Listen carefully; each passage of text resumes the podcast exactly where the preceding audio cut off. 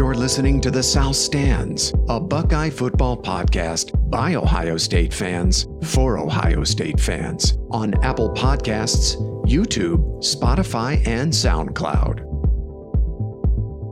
Welcome back to The South Stands, a Buckeye football podcast by Ohio State fans for Ohio State fans. From San Francisco, I'm your host, Zach Moore. Today is Sunday, November 15th, and I'm very happy to be joined by fellow South Stands contributor Paige Van Horn. PVH, what's the word out in Denver? It's happy Sunday, buddy. Happy Sunday, my friend.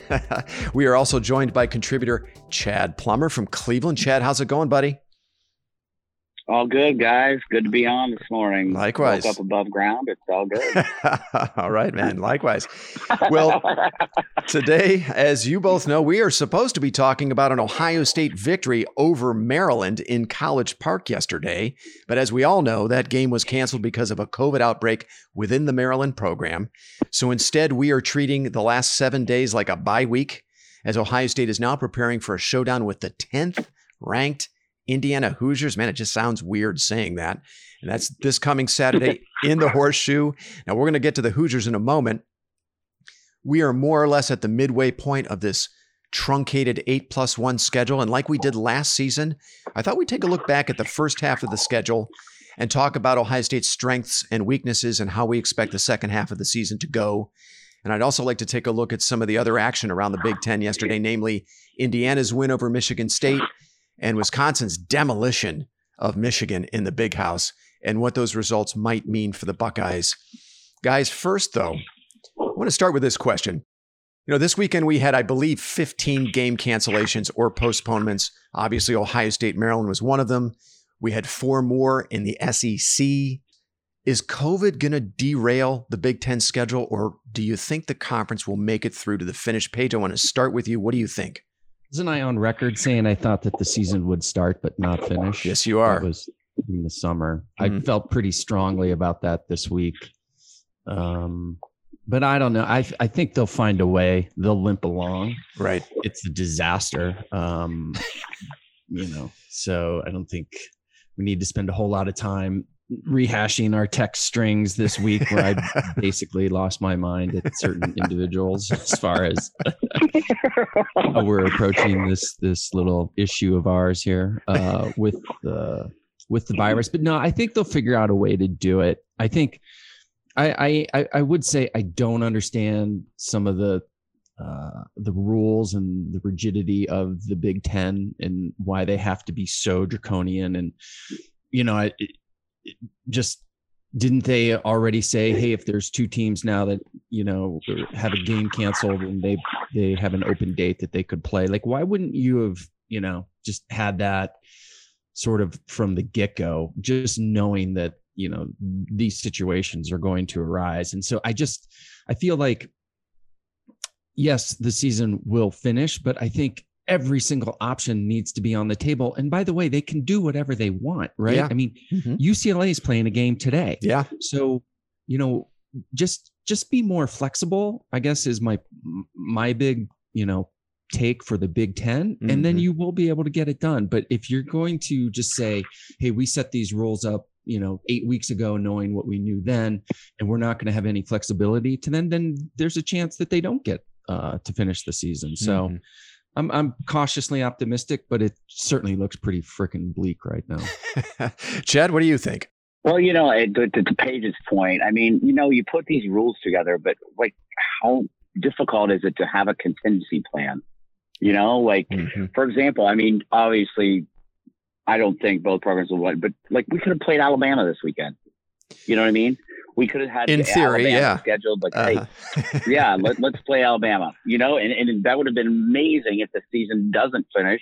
Um, we'd have played Alabama and kicked their ass. Um, but you know, I think with the from everything I'm reading, and I know Zach, you put out a couple tweets on our South Stands Twitter um, this week about you know how the college football playoff it seems to be, and I know we're going to get into that a little bit later. How they're gonna like adjust accordingly to get these games in if the you know like the Big Ten championship, for example, has to be moved back, things of that nature. So Mhm. I won't talk on that a little more. I know we're going to get into it later, but you know, I, it's it's crazy. I mean, but that's that's a, a huge number of games that were postponed this week, and it, Crazy. yeah. it's really you know it really sucks. I mean, that ruined my whole Saturday.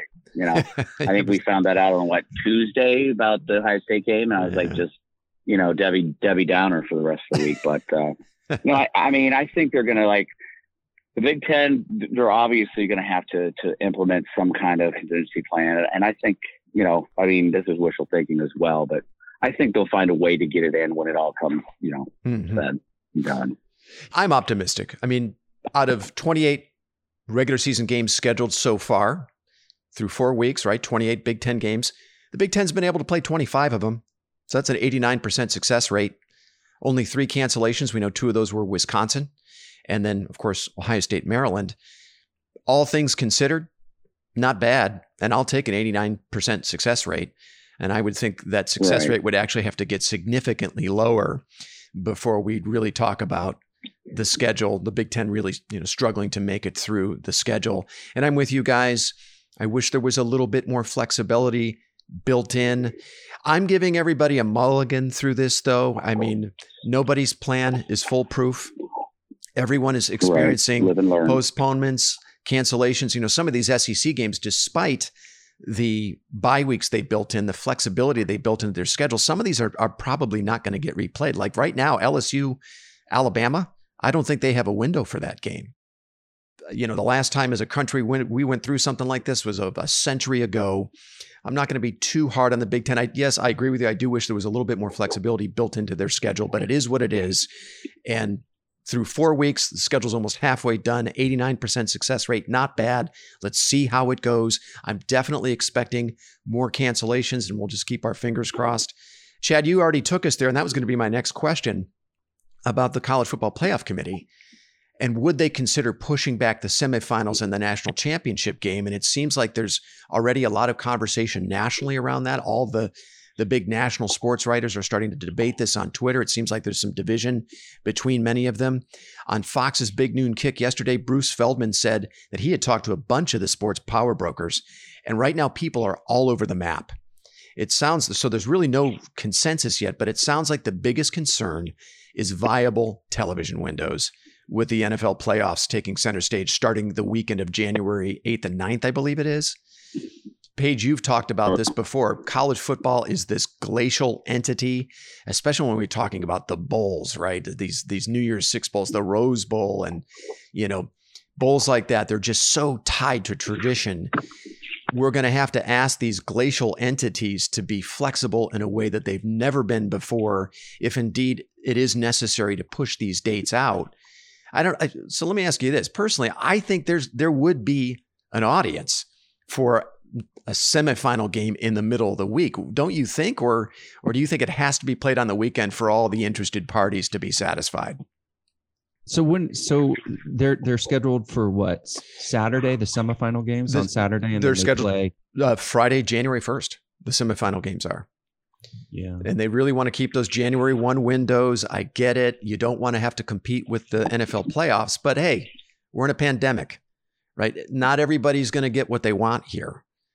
I would think. Would you agree, Paige? yeah the, well uh, of course they're going to want to keep it where it's at but if it's not tenable then they'll just adjust Yeah. right i mean I would hope to. so. they don't really have a choice what you're just not going to do it or Right. you know you're not going to uh, you know have the big 10 you know team represented because they didn't get their chance i mean come on it's it's ludicrous. That at, at that level like chad said with all the money involved they'll find a way. And that's again where i kind of come back to some of my frustration with the big 10 just be more flexible Mhm. right? I'm not throwing stones and again everybody we're in uncharted territory and trying to figure this out. Just be flexible. Yeah. and just you know it, ha- have the ability to to make a, a decision on the fly that you might not have really ever had to do before but as we've said a thousand times we're in uncharted territory in a global pandemic and so i'm not worried at, at all really about the playoffs i think the part that could get dicey is you know all the other 52 stupid bowl games and then how do you adjust for those but Right. you know, and those two things sort of, you know, working together. And, mm. but, you know, again, I think they'll be able to find a path forward. Yeah, they're not going to schedule a game through like through the week if by chance it doesn't happen on January first because ABC's had a, a Christmas like uh, movie like scheduled for you know Bambi or something. I mean, come on, It's a Wonderful Life. yeah, Sorry, right. we can't. Everybody, Rudolph. I wanted to ask you guys a question. Like I, I found this ridiculous, and it's kind of gone along with the pandemic. How Bobby Carpenter, and I think you even mentioned this the um, this week on Twitter about how he was trying to say that Maryland was hiding behind the pandemic to not play Ohio State. I mean, what's up with that? Yeah, and and I I'm a big fan of Carpenter. I loved him as a player. I I, I think he's had a really nice yeah. career as an opinion guy, both nationally and locally. But I don't know. When you throw things like that out there, first of all, nobody, no one is reporting that. There have been no national reports, no lo- local reports that Maryland was somehow trying to duck Ohio State so they didn't have to take the L and they could have a better overall record and therefore look better from a recruiting standpoint. I'm like, well, wait a second. If that's true, that would kill recruiting because you come to the Big Ten to play against Ohio State and Michigan and Penn State. I mean, if it's out there that Maryland ducked this game and hid behind COVID numbers because they didn't want to play it, I mean, I think if anything, that kills recruiting. And and you know, look at Maryland's coming off. They went into Happy Valley and kicked Penn State's ass. I would think they would want to play this game, and I just think it's not productive. It it keeps everybody in a you know an angry, shitty place. The situation already stinks right? The game got canceled. So why get everybody riled up with this theory that Maryland was ducking Ohio State? I just think it's counterproductive. I mean, if that's the way you want to use your platform, Bobby Carpenter, you're free to use your platform the way you want to. But I, honestly, I feel like Buckeye Twitter needs to get a new act because Carpenter isn't the only one. The Bucknuts guys are, are, like that. There's, they're just espousing these theories, throwing shit out there. Just to, it's red meat to angry fans to keep everybody pissed off. I think we got to move on Let's get a new act, Buckeye Twitter. It is what it is. The Big Ten has decided to take the course that it's taken. I, I hear you. The, the flexibility piece is frustrating, but we're looking at an 89% success rate. The season's underway. Let's move on, folks. Right? Let's let's. it's frustrating enough that we're going through a pandemic and everybody is like we're not able to do the things we want to do. I don't understand why Carpenter and and his ilk are are throwing stuff out there for people to get angry about. Sorry, I don't mean to rant about it, but I don't know. Paige, what do you think? No, that was very inspirational, Zach. You should have a preface. I feel much better. no, but you're right. You're 100% right, man. Yeah. Um, there's no need for it. And, you know, it speaks to some larger systemic communication issues in this country. It, it's like we're all in this together. And, and by the way, we were all disappointed right? Yeah. You don't get to watch a football game, right? I mean, at the end of the day, we understand it's sports. It's really not that important, but it's a hell of a nice distraction right now. Absolutely. And having those first three games is a gift. It sucks that uh, they didn't get to play, but guess what? The sun came up today on Sunday. We're gonna be fine. Yeah. Um, the, the fact anyone that would suggest that a Big Ten team doesn't want to play a football game because they're afraid of losing is just that's just asinine. Like who's even propagating yeah. such nonsense as that. I just, it, you're right. It just makes no sense. It, it, and it's not constructive at all. Yeah. Just give it up. Yeah. Get a new act. That's that's my refrain. Get a new act, Buckeye Twitter. Let's move on. We're midseason. Ohio State, a lot to be excited about. We've got some some of our, our biggest games yet to come. And hey, if anything, COVID is adding uh, this extra twist, this this extra layer of intrigue that kind of keeps us all glued to what's happening in college football, as if it's not already interesting enough to guys like us. Okay, let's do this. I think we all agree that Justin Fields is the runaway MVP for Ohio State at the moment. Let me know if you guys disagree with that, but I'm going to concede that all three of us agree that it's Fields who we would tab as the MVP. So, with that assumption, after Fields, who are your midseason offensive and defensive MVPs? Uh, give me one player from each side of the ball. Chad, I want to start with you. Okay. On offense, I mean, it would be hard pressed not to go with Garrett Wilson. Yeah. I great. mean, the kid is just, yeah, he's just, he's a, a joy to watch, man. He runs those routes and the he just I mean, he's got he's got it all. I think he's a, he's an NFL caliber receiver. Mm-hmm. He's got some amazing hands. He can make catches. You know, Fields has been pretty much on the on the money um, the last you know three weeks. But you know, the times that he's not, Wilson pulls it in and you know ends up making a miraculous catch.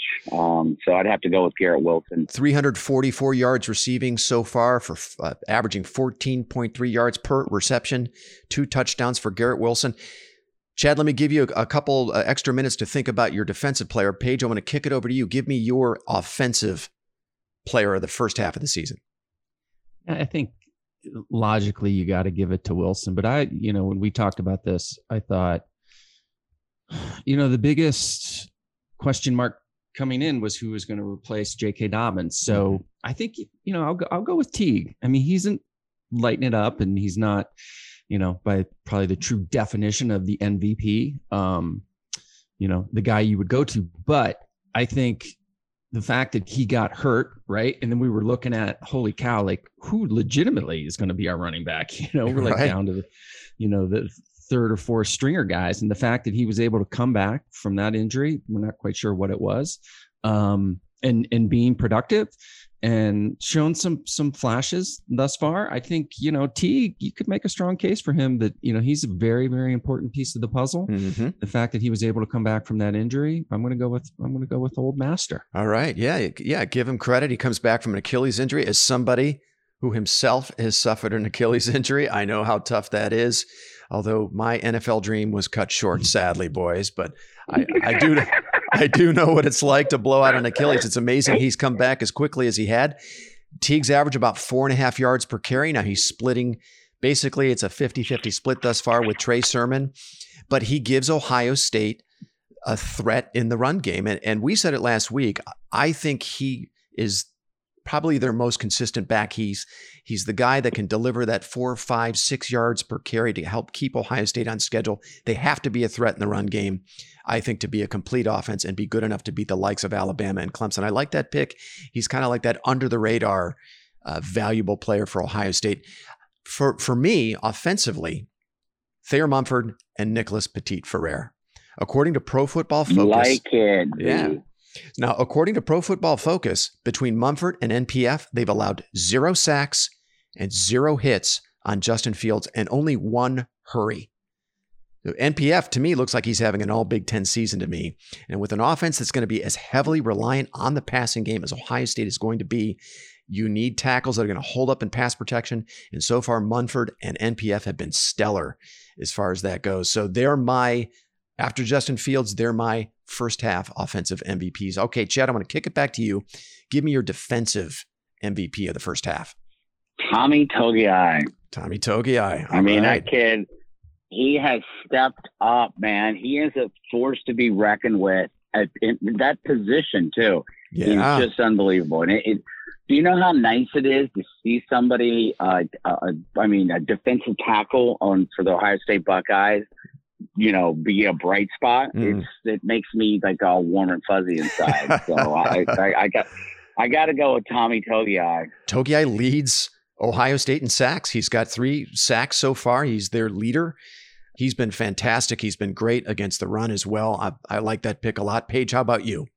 Go with Pete Werner, man. I think um, in uh, my 2020 year positivity, where I'm not going to complain about the linebackers. He's having a great year. Yeah. According to the uh, Bell Pre Daily Beast, right, Plummer? I mean, a lot of NFL scouts are sniffing around. He might actually be a first or second rounder. Wow. All right. That's right, bro. BDP. yeah. well, he is tied with Tuf Borland for the lead in tackles, the team lead in tackles so far this season with 16.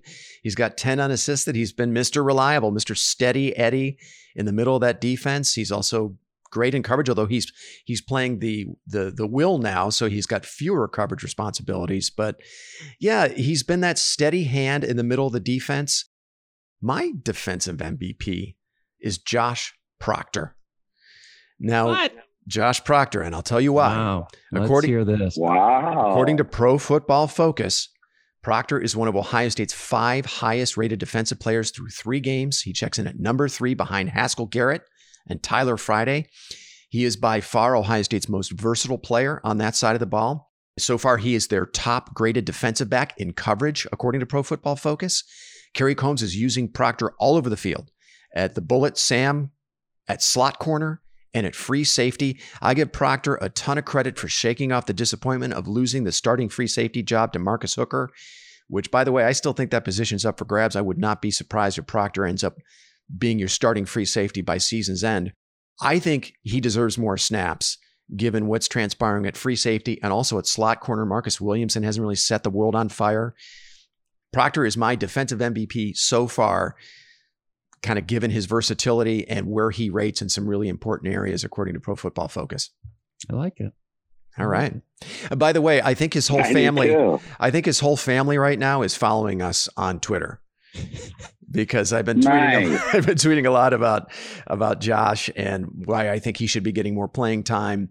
And I think I know his dad's following us. I think his mom is following us as too, and some sisters, cousins. I don't know, but there's a bunch of proctors following us on Twitter now. He's, he's from Owasso, Oklahoma. That's right. I mean, What's up, Proctor family? How Yeah. you guys doing? hmm, hmm. Yeah, I, I I hope Proctor gets opportunities there as the season goes along. I still think he's got of the the eleven that they're playing right now. They're starting out there. The guys that are playing the most snaps, Proctor is one of the few that has that boom potential, that that upside to make explosive plays. And I really hope he gets more more snaps a- as the season goes along. I'm really interested to see how that how that develops. Don't mind Zeke. That that Marcus Hooker man, he's he's a disappointment. Uh, I, I want to talk about Hooker in a second because now I want to get from each of you your biggest concern Mhm. for this Ohio State team heading into the second half of the season. Paige, I want to start with you. Give me your biggest concern.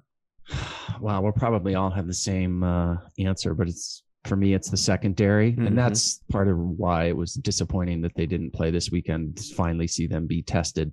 Uh, they're going to get tested next week, but um, so we'll get there soon enough. But yeah, it's it's you know I think they're going to be okay, and I think we also just have to reset expectations a little bit. They're not going to be quite as good as they were last year. I've said that a few times, um, but I think they'll be all right. But I do think as the competition picks up, I guess just for next week uh, against Indiana, and then it looks pretty bleak until the Big Ten championship game of who they're actually going to play right. um, and then potentially in the playoffs, you know, when they start to go up against NFL caliber quarterbacks and wideouts, um, that could be that could be a a little dicey. So that's Mhm. um, that's my biggest concern going forward from here. Chad? The defensive backs are just not. Uh, I don't. I, I feel like they're not living up to you know the Ohio State caliber, like DBU, if you will. Mhm. Um, but you know, I, I like I think I think as, as the season goes on, when it counts, I think they'll you know have made adjustments, um, things like that. You know, the one thing that concerns me though, guys, is you know, I'm a big Kerry Coombs fan, just, just from the uh, perspective of him getting the troops fired up and you know just making them work harder, things of that nature. But Mhm. you know, I was thinking about this the other day. Um, you know, when Hafley came in, I feel like the defensive backs just, I mean, he didn't miss a beat. And actually, I feel like he almost took them to another level. Mm-hmm. You know what I mean? Oh, yeah. So I don't know if, eh, yeah. And I, I don't know if, if I feel like Coombs is, you know, adapting or adjusting, I guess, back into the college football realm. Mm-hmm. Um, but you know that uh, the kind of just the thought I was uh, happened to have driving down the road the other day. Just Well, I think ha- Hafley had a little bit more to work with than Coombs does this year. I mean, you had Jeffrey Okudah, the number three corner taken in the draft. Now, where I will give Hafley a ton of credit is what he did with Damon Arnette. It basically, and you got to give Arnette credit for exactly. you got to give Arnette credit for putting in the work, but he transformed Damon Arnette from like a second day pick to a first round pick in one season. Pretty yeah, crazy. he's balling at, at Las Vegas. I Yeah. mean, he's having a great year so far. Yeah, yeah. I'm not sure Coombs is working with the same level of talent in the secondary. Certainly in the case of Shaun Wade, that he, he is. But uh, you look around the rest of the secondary, you've got some guys that are first year starters, Sevyn Banks, for instance. I, I'm anxious to see what Coombs is going to do, what kind of personnel choices he's going to make in the second half of the season.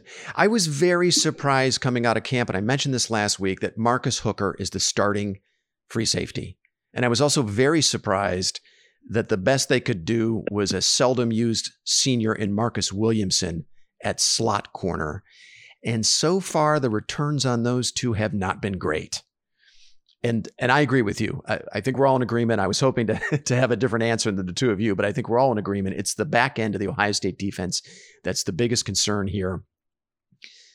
Marcus Hooker, just to give you some per- perspective, Marcus Hooker leads the team in missed tackles with seven. That's twice as many as the next player. The only thing worse than that in football is having a quarterback that keeps turning the ball over. If you're the last line of the defense and you lead the defense in missed tackles, not good. Of the 37 defensive players who've seen action for the Buckeyes so far this season, Hooker is rated 35th by Pro Football Focus. He's the worst tackler on the team, and he's their lowest rated defender against the run according to again according to Pro Football Focus. So to give you an idea how bad Hooker has been, Pro Football Focus grades every defensive player on every play 0 through 100 in four major categories: run defense, tackling, pass rush, and coverage. So 100 is the highest grade a player can earn and 0 of course is the lowest. As a tackler, Hooker is 28.8. That's his score as a tackler. It's the lowest on the team. Against the run, his score is 34.9, so basically 35. Those are the lowest scores on the team of players who've logged at least 60 snaps. He's he's been terrible. I, I don't know how else to say it. It's only three games. Maybe he can get better. I have not seen anything from Marcus Hooker to justify giving him the starting free safety job over Josh Proctor. Slot corner Marcus Williamson also been very underwhelming. He's rated dead last, 37th out of 37 Ohio State defensive players who've played so far this season. Opposing quarterbacks are completing 90% of the balls they throw at Williams Williamson in coverage. He's been targeted 11 times for 10 completions. So with those numbers, you telling me there isn't more opportunity for Josh Proctor?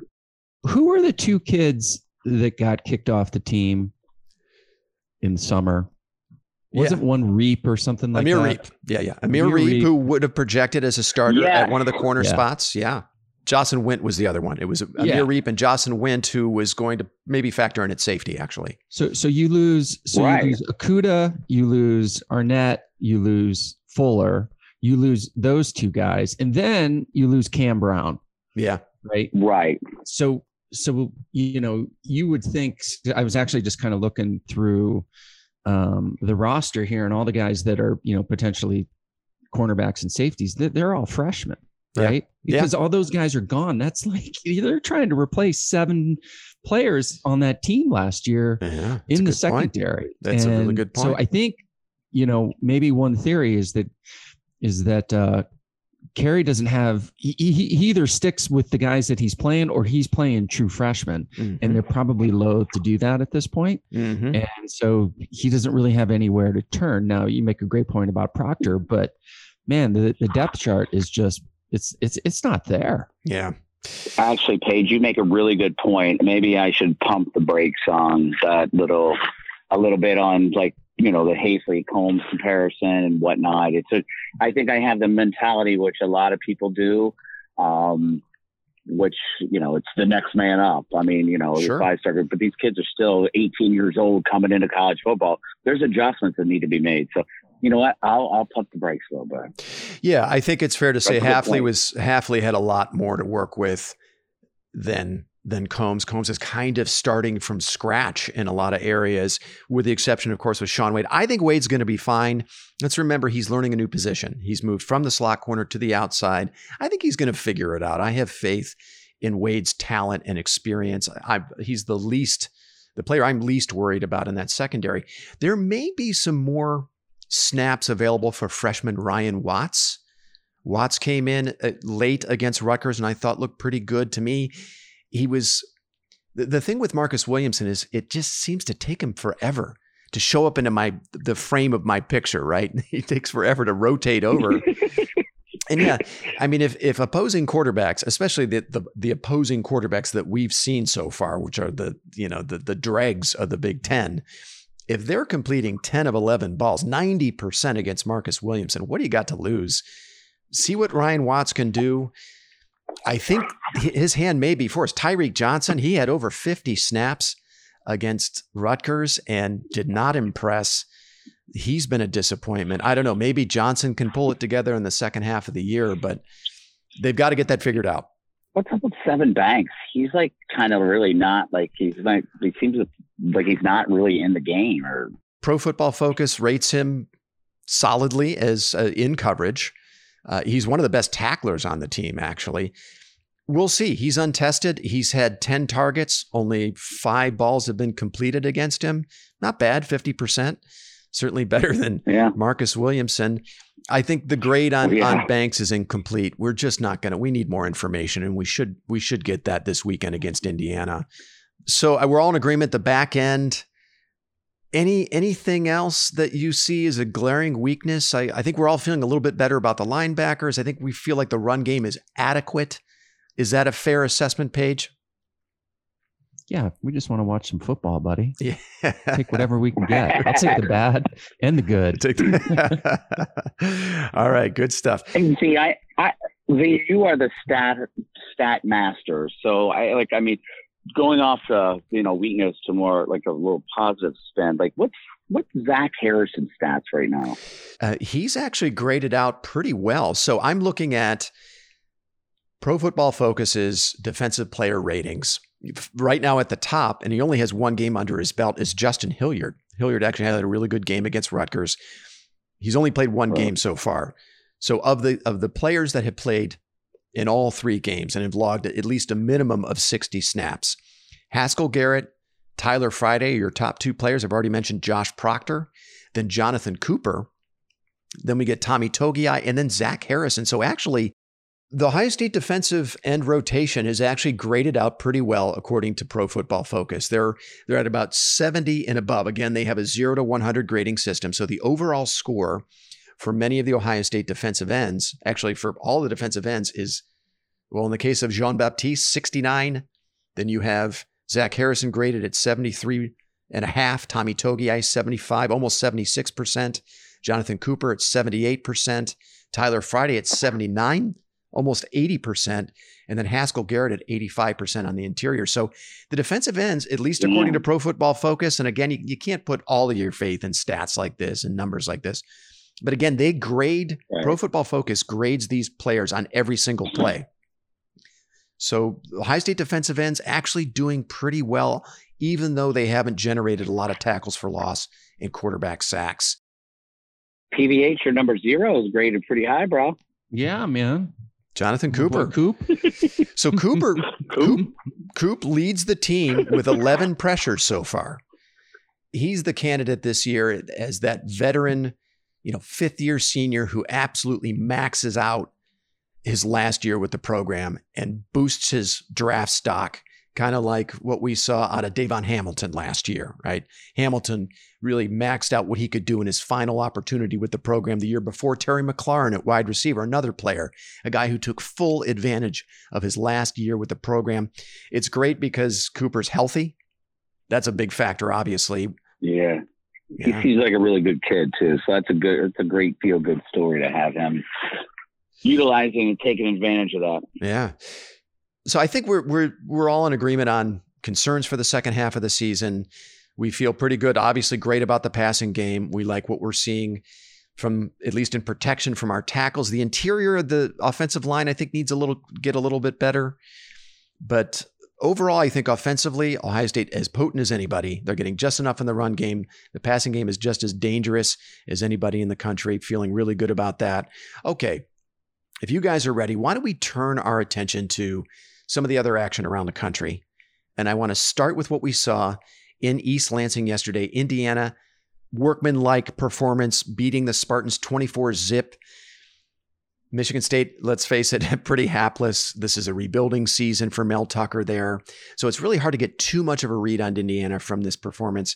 Hoosier quarterback Michael Penix Jr. finished 25 of 38 for 320 yards and two touchdowns. He also had two really awful interceptions. Paige, what did you see from Indiana yesterday in East Lansing? Well, I know that n- no one on this uh, podcast has a mathematics degree from the Ohio State University, but Michigan State, just just just so we can add this up, Michigan State, Penn State, and Michigan are combined two and ten, Oof. which is just absurd. Um, I think you got to give. Do Tucker, they have mathematics at Ohio State? Paige? Yeah, not not anybody that we know. Yeah, that's about six people in that, that major. That's for sure. Um, it's pathetic, uh, but you got to give him a pass, right? I don't think Dantonio left Mel Tucker much of anything to work with. I, Mhm. you know, I mean, Penix Jr. He makes some plays, but he doesn't really scare me that that much. I think they've got two good wideouts, so that'll be fun next week. Mhm. Um, but again, I mean, what can you really learn from these games? You know, I, I mean, is Indiana truly a top 10 team? I mean, they've who have they beaten? They've beaten, you know, Penn State, they're dumpster fire, Michigan State, terrible. Um, Michigan dumpster fire. Yeah. And so it's, you know, it, I, it's almost like these are the preseason games. And when they play somebody good and, you know, then they can hang with them, then, then I'll be convinced. But up until that point, I'm not a believer. And clearly we'll find out next week. Chad, what did what did you think of what you saw from Indiana yesterday? You know, I, I mean, I'm kind of with Paige. You know, I, I know we said earlier um, we're gonna like maybe you mentioned was there gonna be an upset, and you know, I thought, well, maybe it just depends on if Jekyll or Hyde, being Michigan State, was going to show up. But Mm. obviously, you know, they're not. they just Michigan's just really bad. You say a dumpster fire. I think they're like to compare them. If we're talking about fires, like the fires out west is what's going on in Yeah. Michigan. But, um, but uh, you know, Indiana, like Penix. I mean, he he makes some, you know, makes some great plays. Um, do I think they have uh, a defense that can hang with the Ohio State offense? Not, not even close. Um, do I think that uh, you know the secondary of Ohio State? Let's hope it's gotten a little bit better. I know we talked about that a little bit earlier, but you know they're going to score, you know, a couple touchdowns here, you know, and there, but uh, they can't stop our offense. So um, I'm really and like we we've mentioned prior. I mean, this Big Ten season is just it's it's so bizarre. Really, I mean, these teams like just it's like what?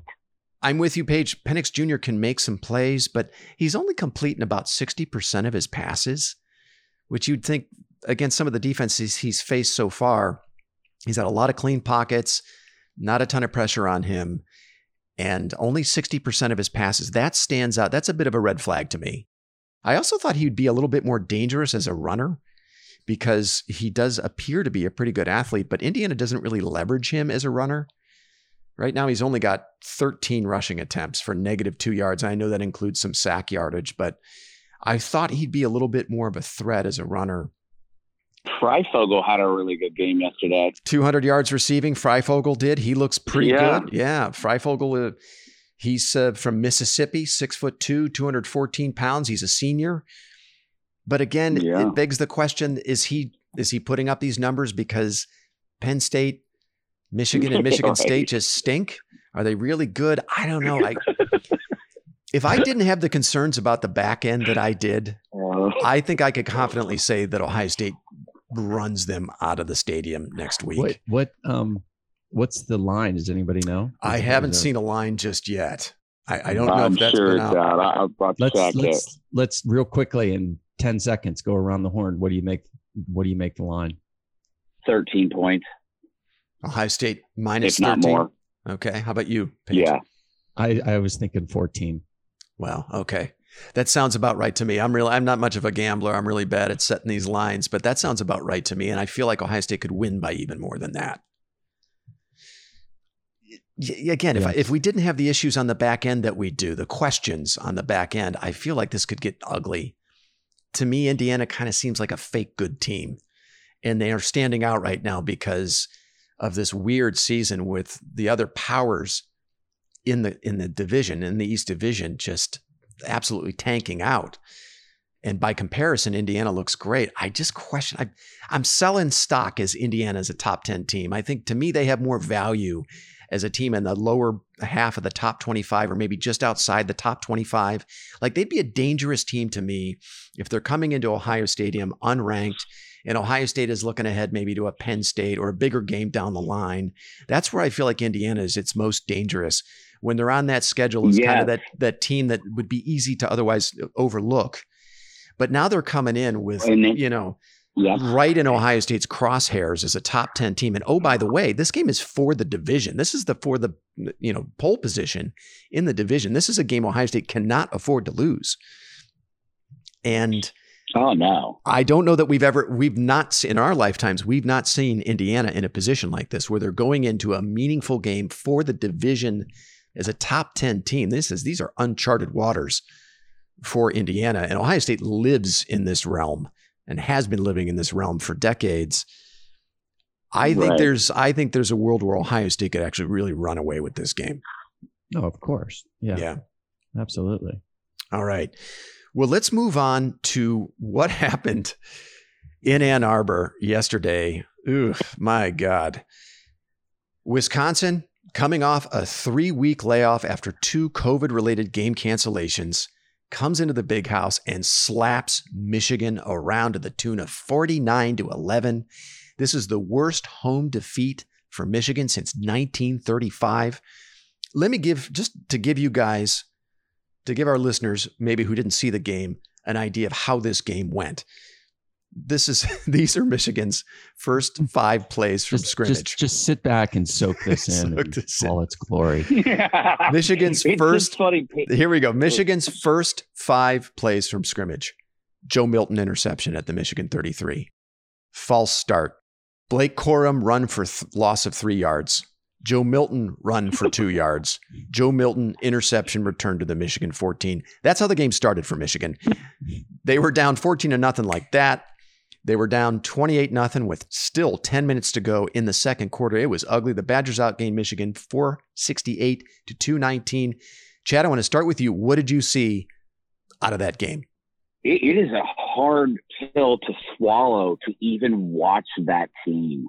I mean, it is just insane. I mean, like you're in the big house or whatever the hell they call that place.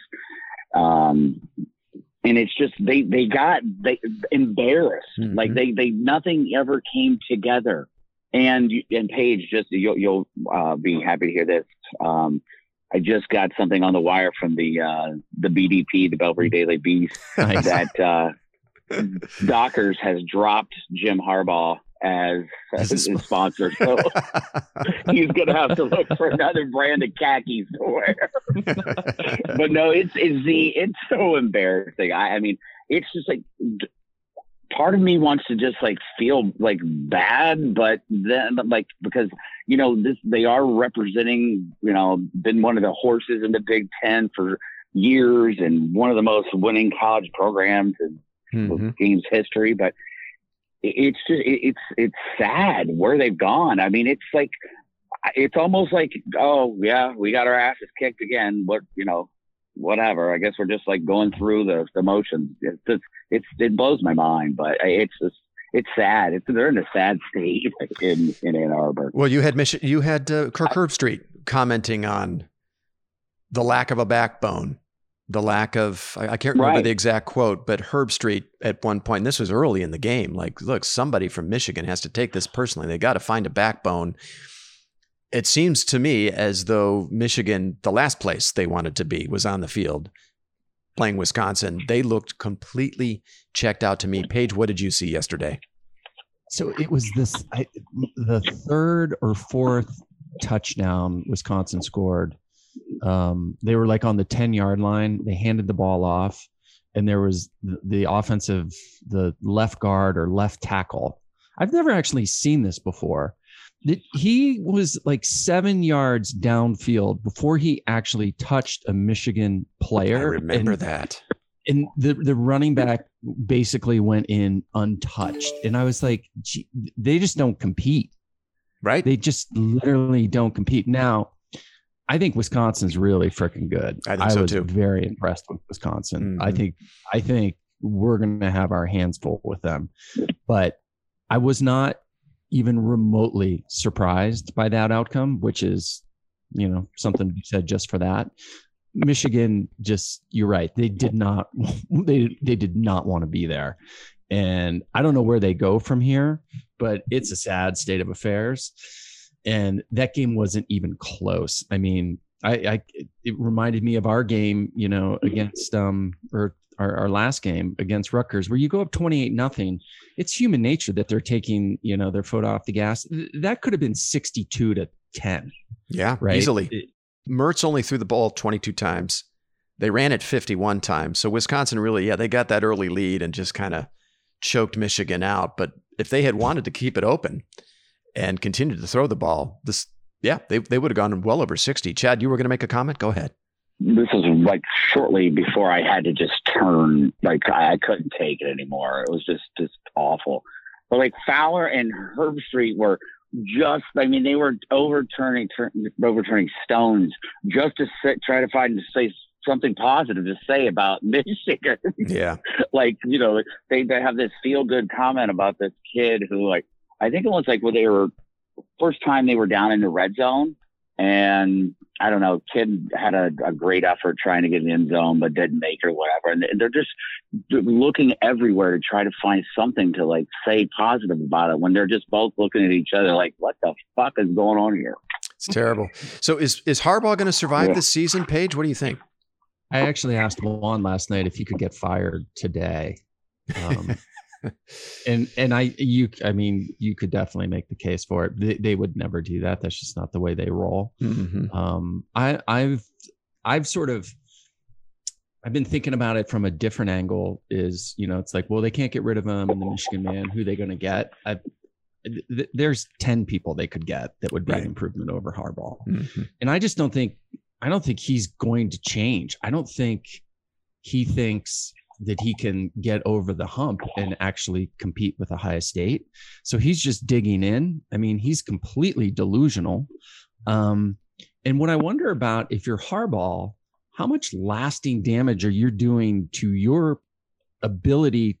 I mean, who, who's going to hire that guy as a head coach at this Yeah. point? Mm-hmm. What NFL Right, owner is looking at Jim Harbaugh and saying he's my guy? what recruit is like like looking at michigan saying oh man i really want to play for jim harbaugh Yeah. Yeah. No, I mean, really? I know Herbstreit had a he sent out a tweet and it was just like, you know, struggling again tonight, now one and three, just in shock watching them lose 49 11 at home. Meanwhile, how damn consistent is the Badger football brand?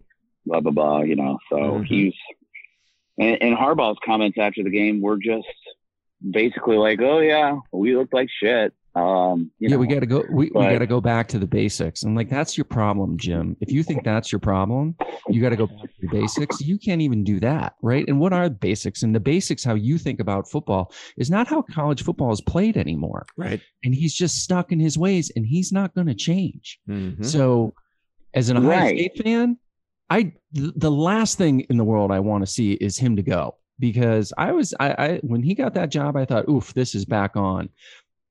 I there's no way, and the longer he stays there, the easier it is for us. Now, do we want that game to be competitive? Do we want Michigan, you know, to to hold up their end of the bargain in the Big Ten? Sure, yeah, partially, but this is also pretty freaking great, and I just don't see any way out of it for Michigan with Harbaugh as head coach. Yeah. You know, there's yeah, there, there's a lot of uh, lot of talk going on about Luke Fickell being the next man Oh, up there. I'd be So sup- they, they do decide, Yeah. Boy, I'd be and you could bring him in for probably half of what you're paying Jim Harbaugh. I don't know. Um, would but- Fickell do that? He's a he's an I Ohio don't guy. know, man. I, Yeah. I I know. I would think that too, but I mean, going from you know what the MAC conference or the, what not the MAC, but the ACC up to you know the big the big leagues. I don't know. well, he turned down the But Michigan State job. It's just Michigan State wanted him. yeah, he did. Yeah. You know what? You're Yeah. right. Good point. So Yeah. let me ask you this. Are Go we ahead. sure Michigan's a better job than Cincinnati? right. right now, I mean, Are mean, you sure? yeah. It's a good. Yeah. Especially, especially if you look at it through the with you. prism of Luke Fickell, right? Mhm. Who, you know, born in Ohio, Ohio State. All he has to do is take the 20 kids that Ohio State isn't taking from the state of Ohio, which we could talk about this for days on end, why Michigan doesn't recruit Ohio anymore.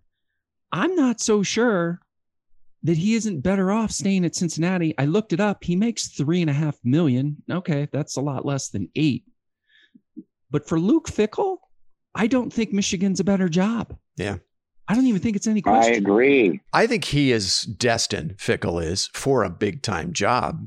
But to me, he seems content to wait on that next move until it's the absolute right move for him. And maybe it's maybe it's Notre Dame, maybe it's Ohio State, maybe Ryan Day ends up. I would think if Ryan Day leaves for the NFL, as many think he ultimately will do at some point in his career, who's the next man in line? I think it's Luke Fickell.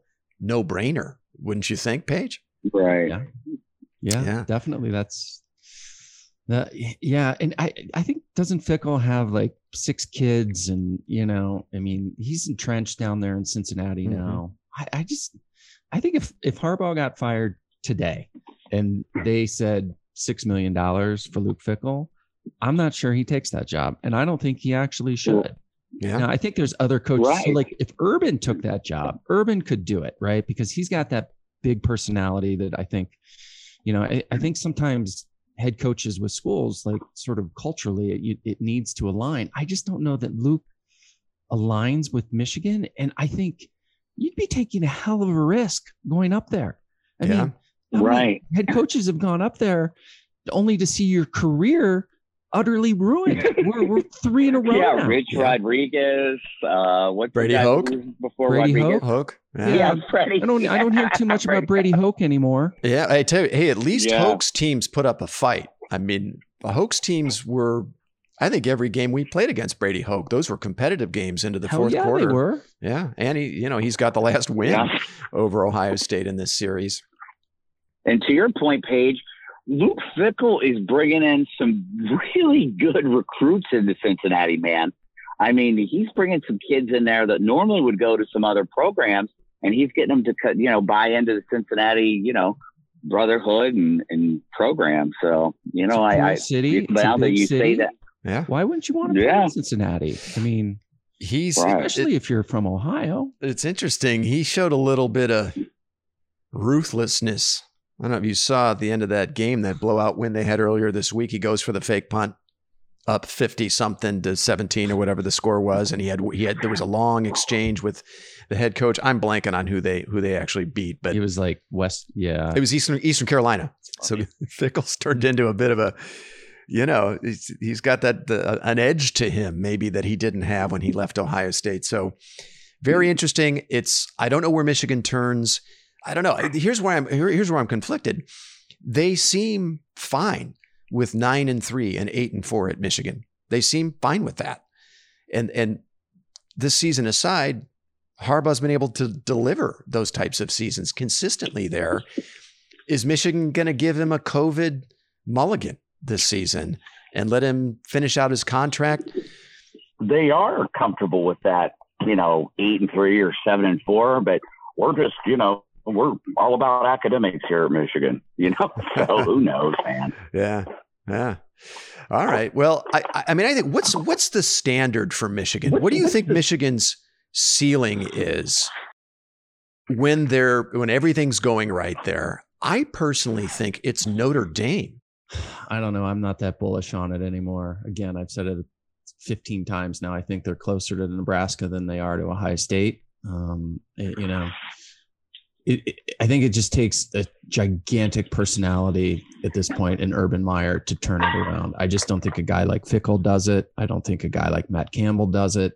Mm-hmm. Um, and you know, by the way, there's a lot of fool's gold with Michigan, right? They have one national championship Right. right? They haven't, how many, you know, they won 30 Big Ten championships. Well, guess what? 29 of them were before 1950, right? Before they They- put face masks on helmets.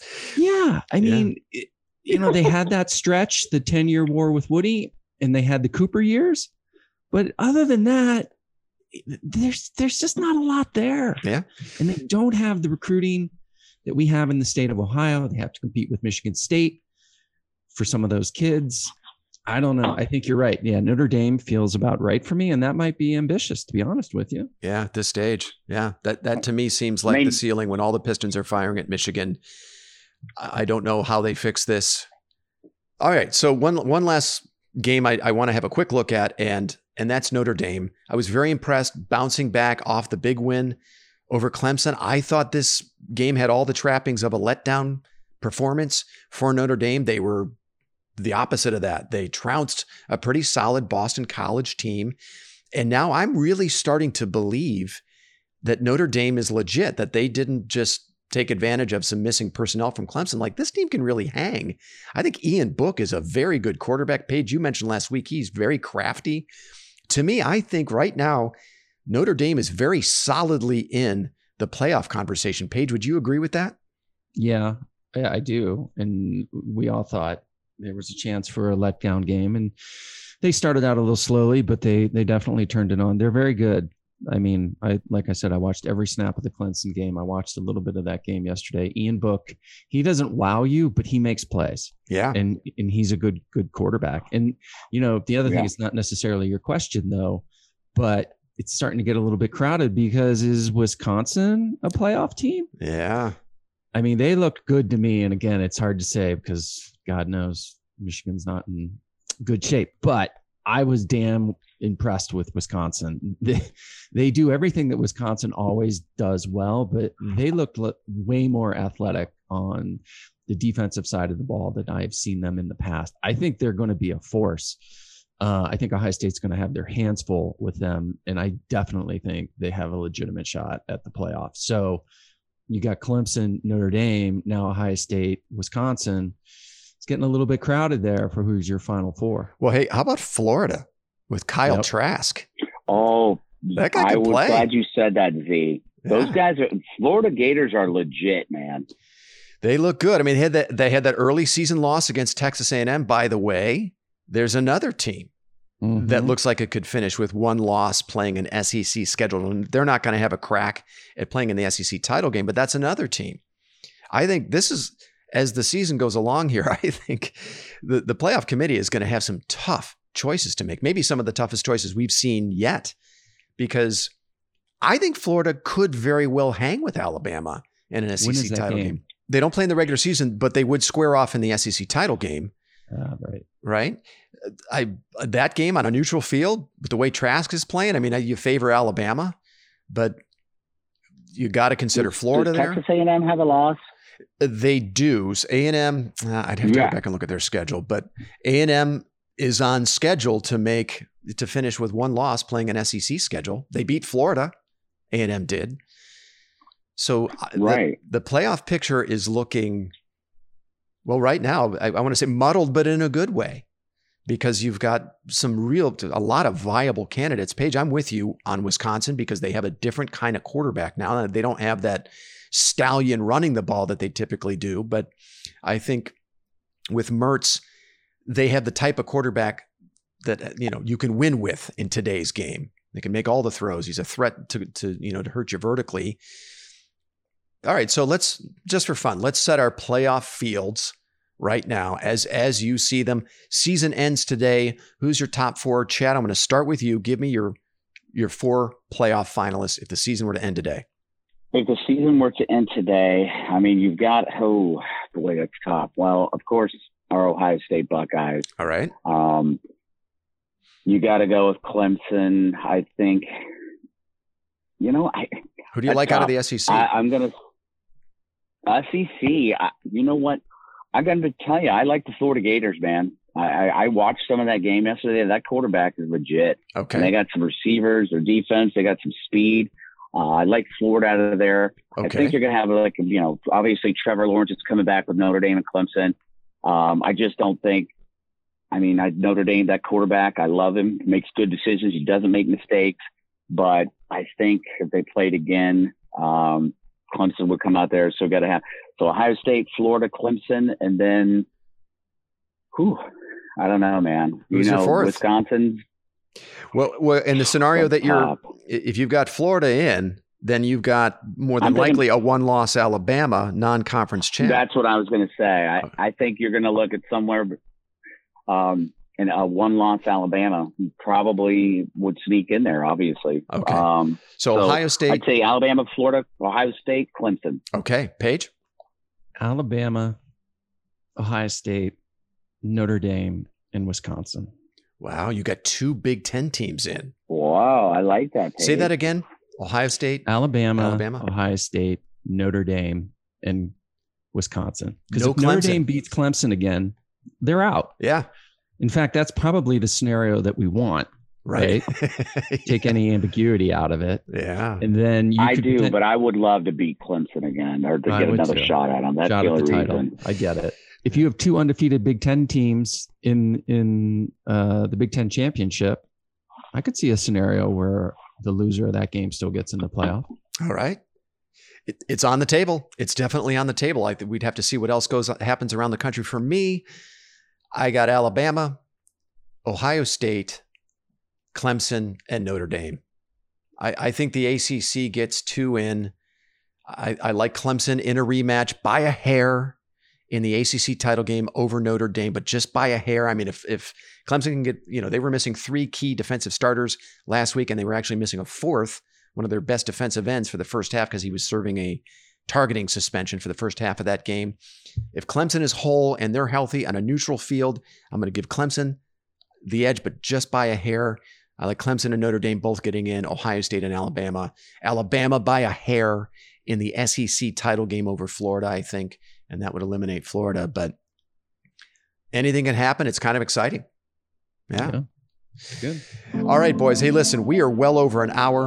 Why don't we end it here and let's reconvene on Thursday of this coming week, if that works for you guys, to have a look at the Indiana game. And thanks so much for joining me and have a great weekend, boys.